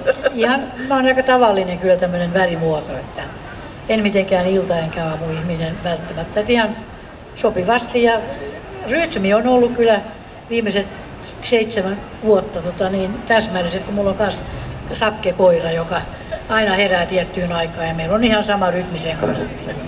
Mä yritän olla täällä. Eikö, eikö siellä ole yhtään sellaista päivävarjoa, niin voisi tota, antaa meille tänne. Tässä on nimittäin aika polttava toi. Joo, et, mutta siis tosiaan mä ajattelin just sitä, että mulla oli yksi tota, asiakas, joka, tai se ei ollut asiakas, vaan se oli tämmöinen luennon jälkeen rouva tuli sanomaan, että hän kärsi 40 vuotta unettomuudesta, kunnes jäi eläkkeelle. Ja sitten hän tota, sanoi, että hän kiitti, että hän voi mennä tota, kahden kolme aikaa nukkumaan ja herätä kymmeneltä. Et, et se oli, ja silloin se on tietysti tärkeää, että, että ihmiset voi noudattaa niin kuin sitä omaa, omaa rytmiään. Että se olisi tosi, tosi hyvä. Kyllä. Joo, ettei pakota itseään nukkumaan johonkin tiettyyn aikaan. Tunnustella silloin, että... Ja nykyään tosiaan, niin kuin Salla sanoi, että yhteiskunta on kyllä muuttunut, että et, et voi tehdä etätöitä ja voi tehdä töitä silloin, kun on hereillä ja se on, se on todella tärkeää. Joo, kyllä varmaan ja ehkä myöskin tiedon myötä ymmärretään toisiamme paremmin, että se on äh, niin kuin tavoitteena, että tosiaan ymmärretään, että me ihmiset ollaan erilaisia, eikä katsota, että miksiköhän toi nyt on noin väsynyt ja miksei se jaksa herätä aamulla. Että se olisi ehkä se, se sellainen pointti tässä, että tosiaan tiedetään, että meitä on erilaisia. Mutta kyllähän niin unettomuuskin on häpeällistä. Et siitä ei vielä kerrota niin avoimesti missään. Että... Se on kyllä totta, Joo. että tässä on varmaan paljon tekemistä. Että sitä Uniliitto tietysti tässä pyrkii myöskin kertomaan, että aina kun sitä unettomuudesta kärsii, niin sitä uskaltaa myöskin puhua, kertoa, koska se väsymys, jatkuva väsymys ja paine, niin siitä tulee koko ajan niitä vaikeuksia sitten elämään muutenkin. Toi on niin totta, mitä Susan sanoit, että edelleen. Siis on, musta tuntuu, että se on tämmöinen viimeinen tabu tässä yhteiskunnassa, että, että silloin kun, niin kun tämä toimittaja Risto Kuusisto yritti hakea haastateltavaa siihen, siihen unesta kertovaan ohjelmaan, niin oli vaikea joo. löytää ketään. Koska... Todella vaikea löytää, niin kuin, joo. se on ihan totta. Semmoinen, mikä käytännössä niin kuin lääkärin kohdalta näkee ja sanotaan, että meille tulee tuonne Helsingin uniklinikkaan pitkä unihäiriössä kärsineitä ja on jo aika lailla uupuneita ihmisiä, niin aika usein tilanne on jo johtanut siihen, että ihminen on joutunut esimerkiksi pitkäaikaiselle sairauslomalle että ollut poissa töistä, kun ei ole kerta kaikkiaan jaksanut. Mutta se diagnoosi, mikä siellä on, on sitten joku mielenterveyden häiriödiagnoosi, usein esimerkiksi depressio tai, tai sitten joku, joku neuropsykiatrinen sairaus tai jotakin muuta. Ja tämä on myös tärkeää pitää mieleen, että aika helpolla niin kuin tehdään diagnooseja joskus jostakin mielenterveyden häiriöstä tai depressiosta, vaikka se perusteella, taustalla on primaarisyy, voisi olla unihäiriö. Ja senkin takia niin niin kyllä valitettavasti voi sanoa, mutta on niin, että ihmisen itse täytyisi olla aika aktiivinen, että ja tässäkin mä nyt rohkaisen teitä, ketkä kuulette, että jos teillä on läheisiä tai omaisia tai muita, joilla on tämmöisiä häiriöitä, niin he rohkeasti niin kun kysyisivät apua, jotta pääsisivät tutkimuksiin ja selvityksiin, ettei lähdetä ikään kuin väärälle uralle. Et jos katsotaan Suomessa vaikka depression yleisyyttä, niin kuin mä sanoin, niin depressio alkaa aina unettomuudella tai unihäiriöillä. Monissa neuropsykiatrisissa häiriöissä, sanotaan tarkkaavuuden häiriössä, ADD, ADHDssa, vuorokausirytmin häiriöt on keskeinen osa sitä. Ja sillä tavalla on tärkeää niin kuin tunnistaa, että, että mitä kaikkea siinä on, että päästään hoitamaan nämä niin kuin oikein ja, ja ajoissa ja sitä kautta saadaan sitten parempi ennuste. Tässä meillä on vielä tosi paljon tehtävää. Kyllä. Tämä on totta, että tosiaan kannattaa olla itse aktiivinen, mutta myöskin etsiä, etsiä sitten sieltä lääke, lääkäreiden puolelta sellaista, joka tosiaan ymmärtää sitten näitä asioita. Hyvä. Mutta mitä Susa? Mulla olisi yksi kysymys oikeastaan Markulle, että, että kun me puhutaan näistä rytmeistä, niin minua on aina kiinnostanut, että miten niin kuin, näissä maissa, joissa niin kuin valvotaan tosi myöhään ja syödään myöhään, niin kuin Espanjassa, Italiassa ja tuolla, niin miten, minkälaista niiden niin kuin se uni sitten on? Joo. Joo, e, eli se, että miten nukutaan, sanotaan maissa, missä valvotaan pitkään ja, ja syödään myöhään. Ja tämmöisiä maitahan on, tyyppi esimerkki on, niin kuin mainitsit, on Espanja. Mä oon itse ollut Espanjassa tutkijana tai vierailu unitutkijoiden kanssa ja hämmästytti se, että kun sekä Madridissa että, että myöskin Majorkalla Francesca Tanejasin työryhmän kanssa ja mentiin syömään ja varmaan moni muukin tietää, että mennään syömään 90 aikaa ja sitten jos haluttiin lähteä vaikkapa syömisen jälkeen yökerhoon, niin yökerhot aukeaa vasta kello yhden aikaa yöllä suunnilleen. Et jos sinne menee kello ja kaksi... mennään neljän aikaa. Joo, joo. Et jos menee 12 aikaa, niin siellä ei ole ketään. Joo. Ja porukka alkaa tulla yökerhoihin vasta siinä kolmen aikaa, neljän aikaa. Ja siitä huolimatta, että on näin, niin sitten aloitetaan kuitenkin aamulla niin kuin työt aika, niin kuin aikaisin. Mutta tämä liittyy siihen, että jos ihminen saa noudattaa omaista sisäistä rytmiään, niin saattaakin itse asiassa pärjätä suhteellisen lyhyellä unella. Eli tämä tulee myös se, että on tärkeää, että se unen laatu on hyvä. Siis Espanjassa, Italiassa, mä olin Tuijan kanssa Roomassa joku pari viikkoa sitten, siellä oli 30 astetta, niin siellä oli 11 aikaa yöllä, niin pienet lapset oli vielä ulkona. Mutta se on selvää, että jos on sisällä 30 astetta, niin ei ole mitään järkeä, että siellä pienet lapsetkin yrittää hikoilla ja olla valvoa, vaan on järkevämpää, että he on vanhempien kanssa sitten ulkona ja rauhallisesti, kun on kuitenkin viileämpää. Ja mennään nukkumaan sitten, kun on pikkasen viilentynyt. Eli todella se unen laatu on tärkeä. Ja jos mä itse sanon, mä olin Stanfordissa tutkijana, mistä Susankin on ollut, niin mulla tuli semmoinen luontainen rytmi, että mä heräsin 11 aikaa aamulla, menin unilaboratorioon kello viiden aikaa iltapäivällä, mun pääateria oli kello neljän aikaa aamulla, ja sitten mä menin nukkumaan ja heräsin taas kello 11. Ja mä en ollut suinkaan ainoa tutkija. Se oli mahdollista siellä Piilaaksossa Stanfordin yliopistossa, koska siellä oli kaupat auki 24 tuntia vuorokaudessa. Kaikki pelas. Jos mä tarvitsin paperia, mä sain sitä ja mustetta, mä sain sitä. Siis tästä on kauan aikaa. Ja kuinka ollakaan, siis mä pärjäsin lyhyemmällä unella siellä kuin Suomessa. Sen takia, että mä sain valita mun itselleni sopivan univalverytmin. Ja nyt tutkijana, niin kuin Sallakin on tutkija, että yliopistossa on se hyvä puoli, niin kuin kaikille vinkiksi, että tota, tutkijassa on se akateeminen vapaus, että, että tota, voi valita itse niitä työaikoja, mikä ei valitettavasti ole läheskään aina mahdollista. Toi on niin totta. Kuulosti aika mielenkiintoista. No miten toi siestä sitten siellä Välimeren maissa? Se tietysti vähän varmaan helpottaa myös. Joo, siestä ja siestä nukkuminen, niin sitten on tutkittu, miksi vietetään siestä, niin se on ihan se sama asia. Eli lounaan, siis lounaan jälkeen kun on syöty, on kuuma, niin silloin on järkevä nukkua. Eli tota, kun väsyttää, siis kuumalla ilmalla sen väsymyksen jälkeen, niin väsymys tulee voimakkaana. Ja nyt tänäkin päivänä niin tässä voisi kokeilla, että jos menee tuossa tunnin kuluttua suunnilleen tuonne jonkun varjo, puun varjoon, niin siellä itse asiassa todennäköisesti saattaisi nukahtaa aika helposti ja nukkus lyhyet päiväunet aika hyvin. Eli siis kuuma taas helpottaa päiväaikana sitä lyhytaikaista unen saantia. Eli päiväunen nukkuminen on ihan siis on järkevää ja se on luontaista sellaisiin maihin, missä on kuumaa päivällä. Se on ihan, ihan luontavaa.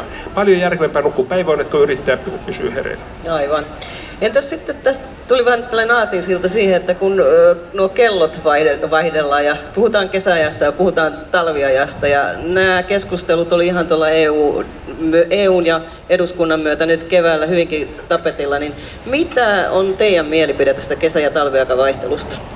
No jos mä sanon nyt niin kuin unitutkijoiden mielipiteen ja, ja tässä voi sanoa, että allekirjoittanut sitten toisaalta tutkijaprofessori Timo Partonen ja, ja tutkijaprofessori Mikael Sallinen, me ollaan kolmistaan käyty kahteen kertaan eduskunnassa, valiokunnassa puhumassa tästä asiasta. Me ollaan täysin samaa mieltä, samaa mieltä kuin maailman johtavat unitutkijat ja vuorokausirytmin tutkijat. Eli ehdottomasti järkevintä olisi pysytellä pysyvässä normaaliajassa, eli pysyvässä talviajassa.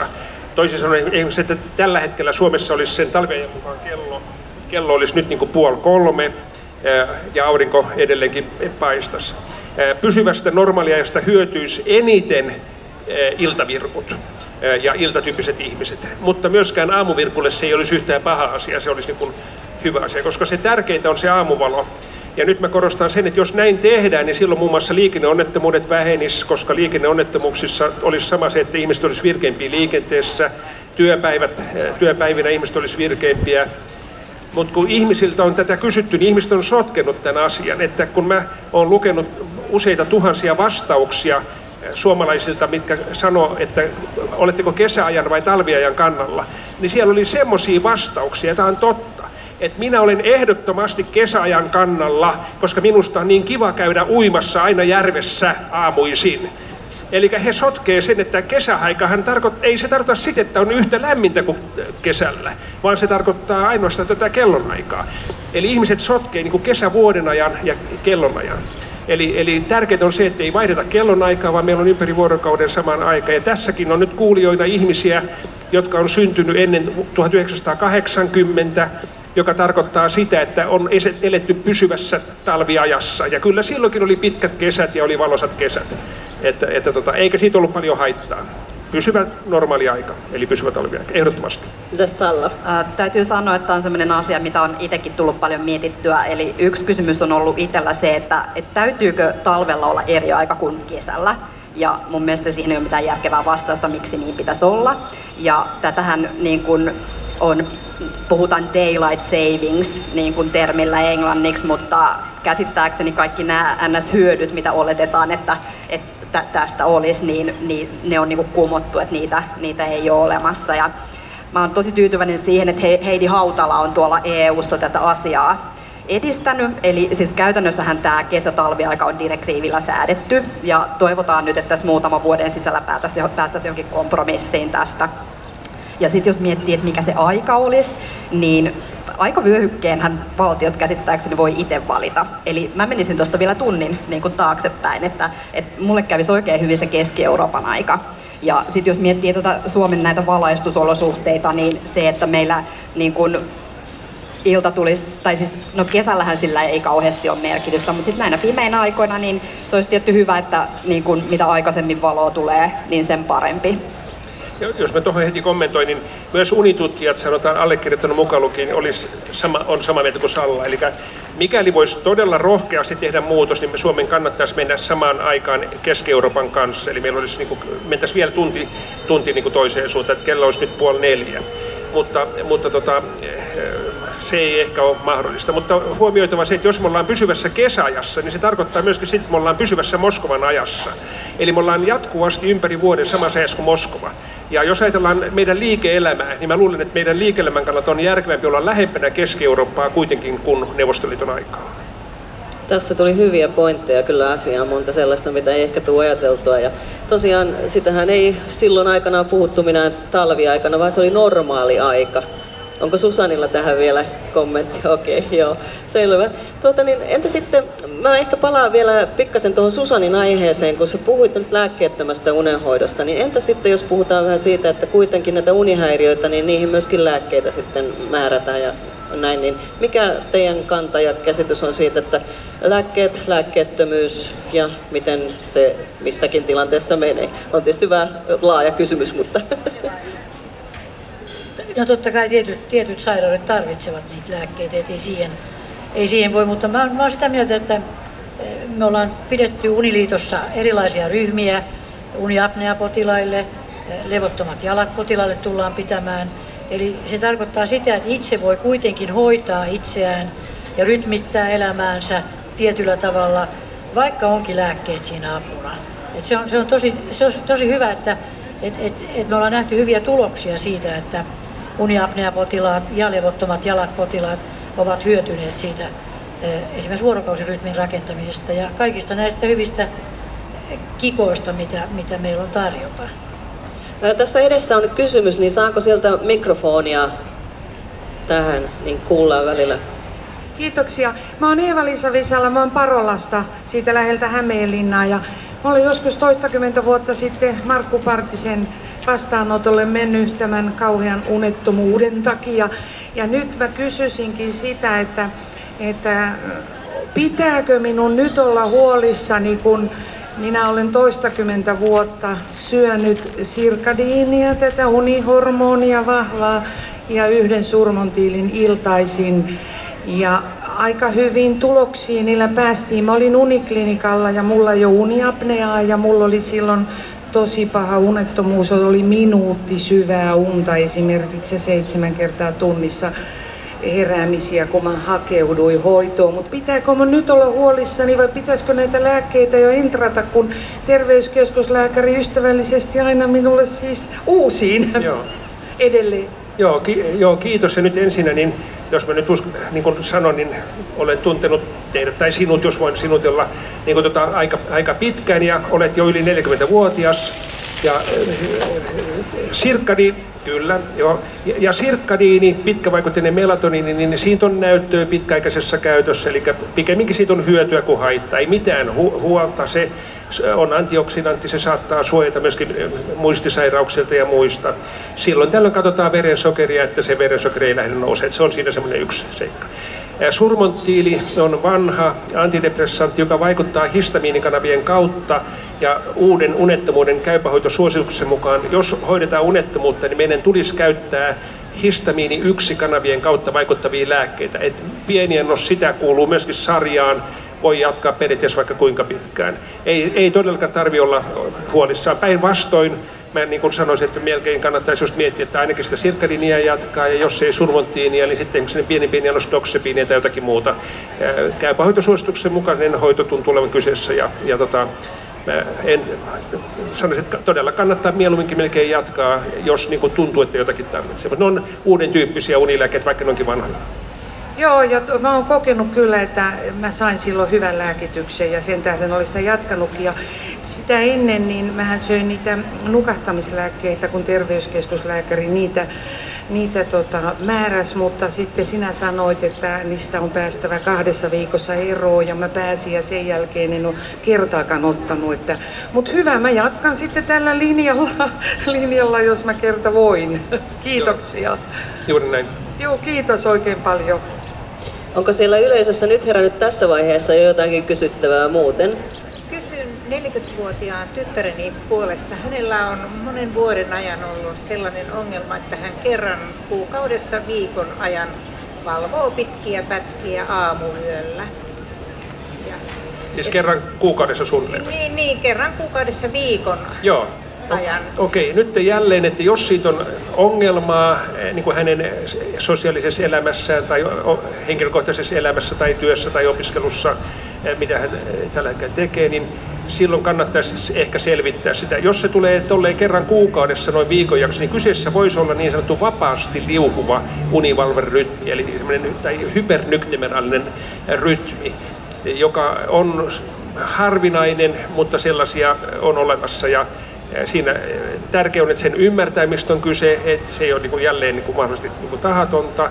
Poissuljetaan, että onko siellä mitään mielenterveyden häiriöitä tai mieli, mie- mielenterveyden liittyviä sairauksia taustalla, onko muita sairauksia, mutta tyyppi, kuulostaa siltä, että voisi olla tämmöinen sisäisen rytmin häiriö, kronobiologinen unihäiriö ja sitten hänen kanssaan suunnitellaan se hoito yhteen. Tiedä, onko Susanilla tai Salilla. Joo, mä ajattelin vaan sitä tuli mieleen, että, että voisiko se liittyä esimerkiksi kuukautisrytmiin.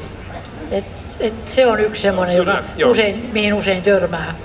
Joo, se on totta. Eli naisilla voi olla poikkeavaa väsymystä noin kerran kuukaudessa tai poikkeavaa unettomuutta, mikä liittyy kuukautiskiertoon. Eli jos pidetään pitkäaikaisesti nukkumispäiväkirjaa tai sitten tehdään pitkäaikainen aktigrafia mittaus, niin nähdään se mahdollinen yhteys kuukautiskiertoon. Ja silloin se hoito saattaisi olla yksinkertaisesti se, että gynekologin kanssa suunnitellaan siihen mahdollisimman hyvä hoito. Niin, niin tai sitten ottaa, ottaa vaan magnesiumia ja B6-vitamiinia, jotka rauhoittaa hermostoa, niin ne voi auttaa hyvinkin. Et vähän niin kuin reilumpia annoksia siinä vaiheessa. Joo, kiitos.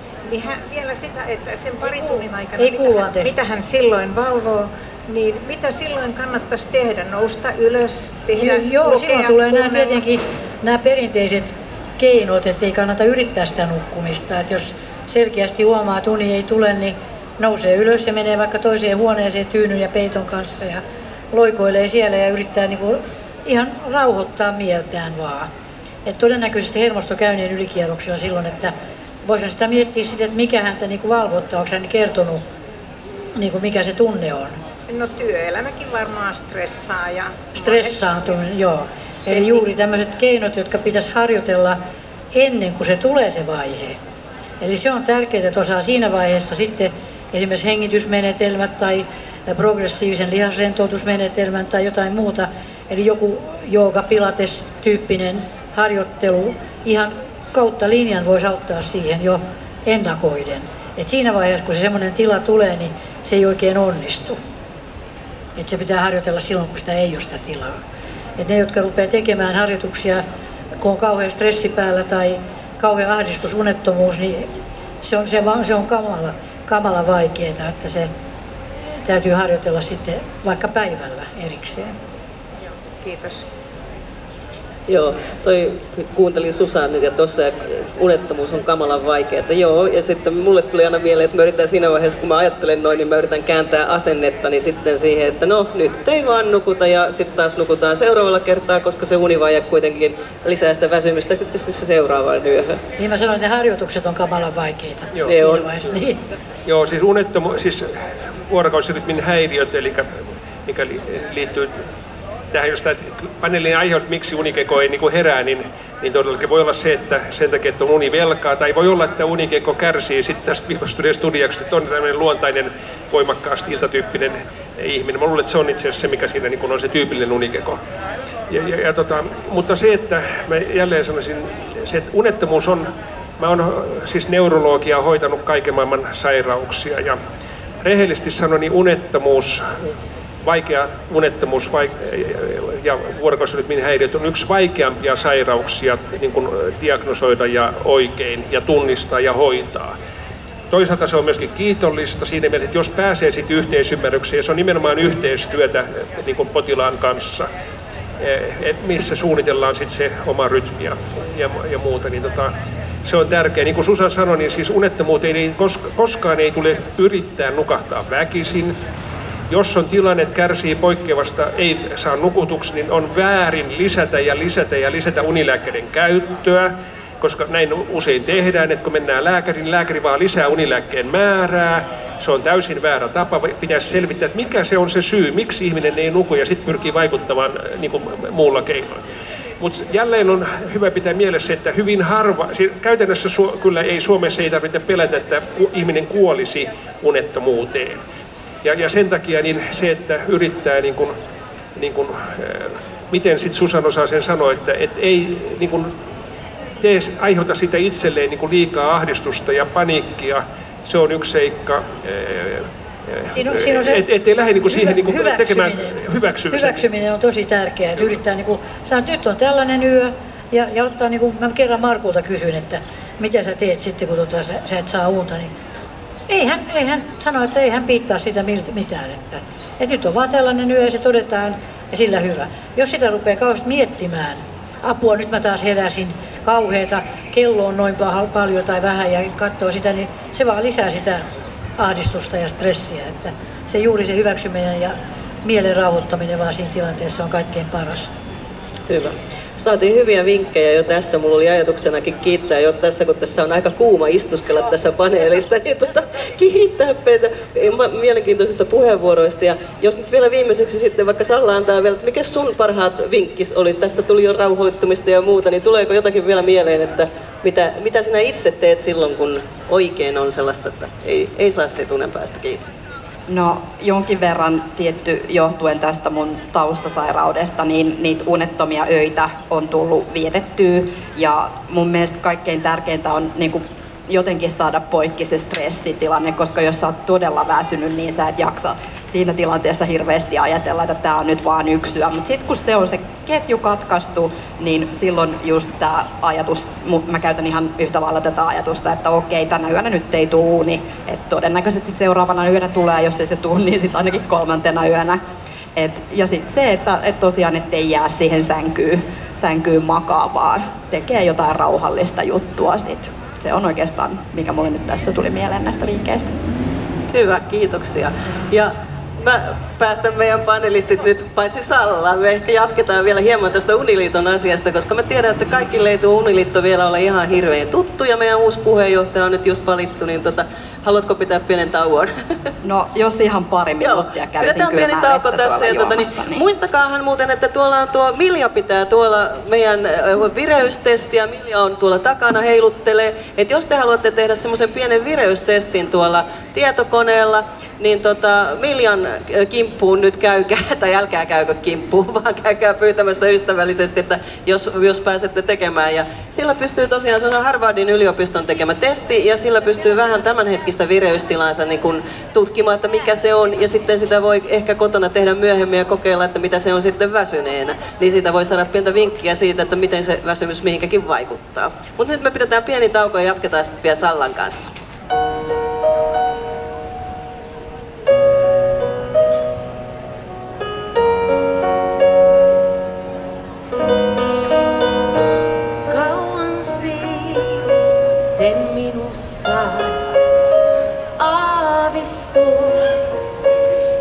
sin está.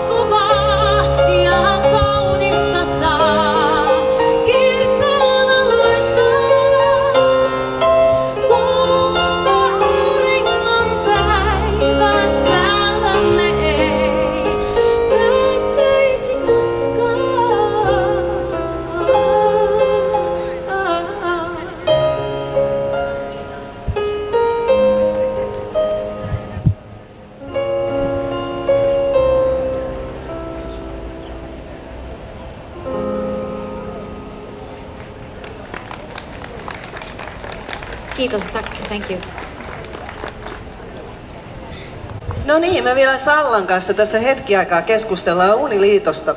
Uniliittohan on STEAN tukema tällainen järjestö, joka potilasjärjestönä toimii nyt justiin äh, niin unen puolesta. Ja meillä on sitten jäseniä, äh, on nämä jäsenyhdistykset, eli suoraan Uniliittoon niin kuin henkilöjäseniä ei ole tule, vaan ne tulee näiden jäsenyhdistyksen kautta. Niin kerro vähän tästä, niin kuin, että miten se niin kuin toimii tämä meidän systeemi. Kiitos Päivi. Eli tosiaan, jos ajatellaan Uniliittoa niin kuin yhdistliittona, niin siis Uniliittohan kokoo yhteen kaikki nämä eri unihäiriöistä kärsiviä edustavien yhdistykset. Eli meillä on yhdeksän erilaista yhdistystä ja osa näistä yhdistyksistä toimii valtakunnallisesti ja osa toimii paikallisesti. Ja käytännössä kaikki unihäiriöt on, niin kuin, kattaa kattaa ka- kaikki unihäiriöt. Ja sitten jos ihminen haluaa liittyä uniliittoon, niin se tapahtuu aina näiden yhdistysten kautta. Et toki kun niitä on niin monta erilaista, niin ensin pitää vähän miettiä, että mikähän se olisi se mun yhdistys. Mutta sen jälkeen, kun löytyy se oma yhdistys ja haluaa liittyä siihen narkolepsia-yhdistystä lukuun ottamatta, yhdistyksillä on tosi matala jäsenmaksu, että se on 15 euroa vuodessa. Että, mutta kuitenkin kaikki nämä eurot on tärkeitä sitten näille yhdistyksille heidän, myös heidän oman toiminnan kannalta. Kyllä. Ja tosiaan jäseneksi voi liittyä aina yhteen yhdistykseen, mutta sitten voi totta kai osallistua ihan kaikkien muidenkin tilaisuuksiin, eikö se näin ole? On joo, että, että Uniliitto tekee kaikkien yhdistysten kanssa yhteistyötä ja, ja toisinpäin ja, ja tosiaan niin kuin kaikki tapahtumat on kaikille avoimia. No sä oot nyt tosiaan, sut valittiin viime syksynä meidän uudeksi puheenjohtajaksi. Meidän pitkäaikainen puheenjohtaja Pentti Free oli aivan perustajajäsen ja sä oot nyt ottanut ruorin haltuun tässä meidän yhdistyksessä. Niin mitäs meillä on ilmeisesti nyt kun on saatu uutta ilmettä ja kaikkea muuta, niin mitäs nämä uudet tuulet nyt meille puhaltavat sitten kaikkineen? No, mulla on oikein hyvä, hyvä fiilis tota meidän toiminnasta, että, että meillä on paljon työn alla. Strategiaryhmä on nyt koonnut strategian, joka aina ulottuu tuonne vuoteen 2025 saakka ja edunvalvontatyöryhmä tekee tiukkaa edunvalvontaa, koska tavoitteena, niin kuin, että, että olisi helpompi saavuttaa näitä palveluita, koska eri puolilla maata ja, ja sairaanhoitopiireittäin on, on tosi paljon niin kuin, vaihtelua. Mutta toki siis me pyritään niin kuin, saamaan mahdollisimman niin kuin lisättyä myös meidän omia palveluita, että, että jos tavallista unetonta tai unihäiriöistä ajattelee, niin semmoinen matalan kynnyksen paikka esimerkiksi on nämä Uniliiton ja ja tota, niiden yhdistyksen, yhdistysten järjestämät tämmöiset vertaistapaamiset, eli niissä tota, niitä on kahden tyyppisiä, että niitä on niin kuin tämmöisiä niin kuin sairau, sairauskohtaisia ja, ja sitten tämmöisiä yleisiä.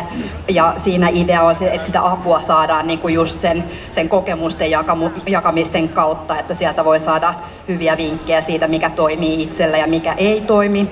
Ja sitten, sitten meillä on olemassa tämmöisiä uniryhmiä, joissa to, sinne niihin uniryhmiin pitää ilmoittautua ennakkoon. Ja tässä haluankin nyt mainostaa, että, että tänä aamuna meillä avautui uudet kotisivut, että käykää ihmeessä katsomassa www.uniliitto.fi, niin tota, siellä kerrotaan lisää näistä uniryhmistä. Et uniryhmät on semmoisia ohjattuja ryhmiä, eli niitä ohjaa tämmöinen Uniliiton kouluttamat tämmöiset uniohjaajat ja he on tämmöisiä terveydenhuollon ammattilaisia.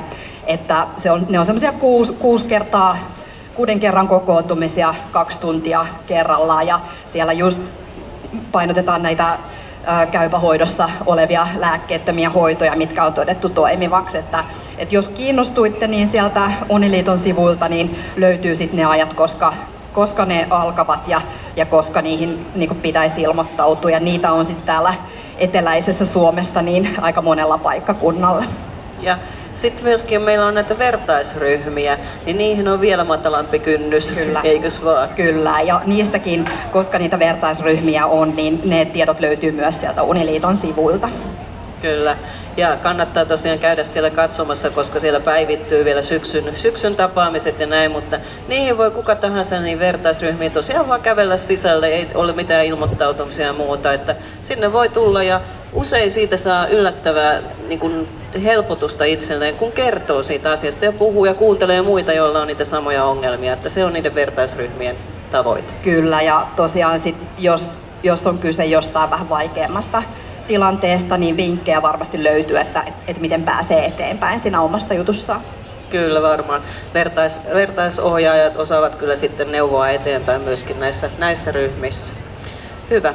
Tuota niin, äh, sitten äh, vielä niin kun, meillähän on näitä tämmöisiä teemaviikkoja muutama, niin kerro vähän niistä. Joo, eli meillä on kolme tämmöistä teematapahtumaa vuodessa ja yksi semmoinen tapahtuma on ju- juuri tällä hetkellä tässä Espan lavalla. Eli Unikeon päivä on semmoinen päivä, jolloin me tullaan mahdollisimman lähelle kaikkia teitä, jotta voimme kertoa uniliitosta ja, ja unesta ja, ja un, unihäiriöistä enemmän. Ja sitten meillä on kaksi tämmöistä teemaviikkoa, eli silloin maalis-huhtikuun vaihteessa, kun siirrytään toistaiseksi nyt vielä kesäaikaan, niin, niin silloin meillä on tämmöinen vireysviikko ja silloin painotetaan just sitä unen tärkeyttä sen vireyden kannalta. Ja niin kuin kaikki tiedetään, että vireyshän on tosi, tosi tärkeä meille jokaiselle ja erityisesti jos työskentelee sellaisessa ammatissa, että, että se väsymys voi aiheuttaa vaaratilanteita. Ja sitten toinen tämmöinen teemaviikko on siinä loka-marraskuun vaihteessa, jolloin siirrytään talviaikaan ja silloin meillä on kaksi erilaista tapahtumaa. Että toinen on, me järjestetään yhdessä Suomen unitutkimusseuran kanssa semmoinen unilääketieteen koulutuspäivät ja se on pääasiassa näille terveydenhuollon ammattilaisille suunnattu. Eli siellä nämä unilääketieteen asiantuntijat sitten kouluttaa, kouluttaa meitä ja äh, vielä sitten tähän liittyen, niin totta kai me halutaan tulla taas kertomaan näistä asioista. Eli meillä on yleensä luentotilaisuuksia myös siihen hyvään uneen liittyen. Ja viime aikoina ne on ollut Oodi-kirjastossa ja käsittääkseni nytkin on varattu tilat sitten sinne, että tervetuloa mukaan ihan kaikkiin näihin tapahtumiin. Ja vielä tämä, että nyt ollaan tietysti Helsingissä ja Helsinki keskeisesti, mutta Uniliittohan on koko Suomen liitto. Kyllä, ja tosiaan meillä on tavoitteena laajentaa meidän toimintaa yhä useammalle paikkakunnalle, että se mitä Uniliitto myös tekee, niin se kouluttaa tosiaan näitä uniohjaajia. Ja mitä enemmän näitä uniohjaajia saadaan koulutettua, niin sitä laajemmalle Suomeen me saadaan sitten tätä apua unettomille. Jipi kuulostaa mun mielestä mahtavalta, että laajetaan ja isotaan ja tehdään kaikkea hyvää unen puolesta kuten sanottu, meillä alkaa nyt aikakin tässä pikkuhiljaa päättyä. Ja tota, niin täällä aika kuuma tällä lavalla, niin kuin varmasti myös siellä katsomassa. Muistakaa juoda vettä ja, ja rauhoittua niin kuin tämän tilaisuuden aikana ja jälkeen vielä. Ja kiitos Salla sulle tosi paljon. Suuri, suuri kiitos Päivi sinulle myös tästä juontamisesta. Ei muuta kuin nyt vaan sitten auttakaa sitä untanne, niin se uni auttaa teitä. Yes.